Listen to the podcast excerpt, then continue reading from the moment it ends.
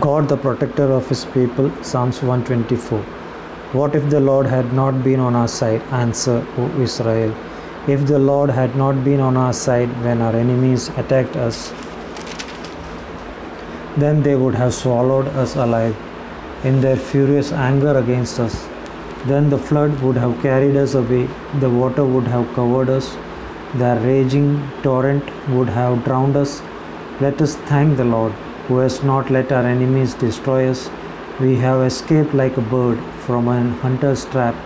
The trap is broken and we are free. Our help comes from the Lord who made heaven and earth.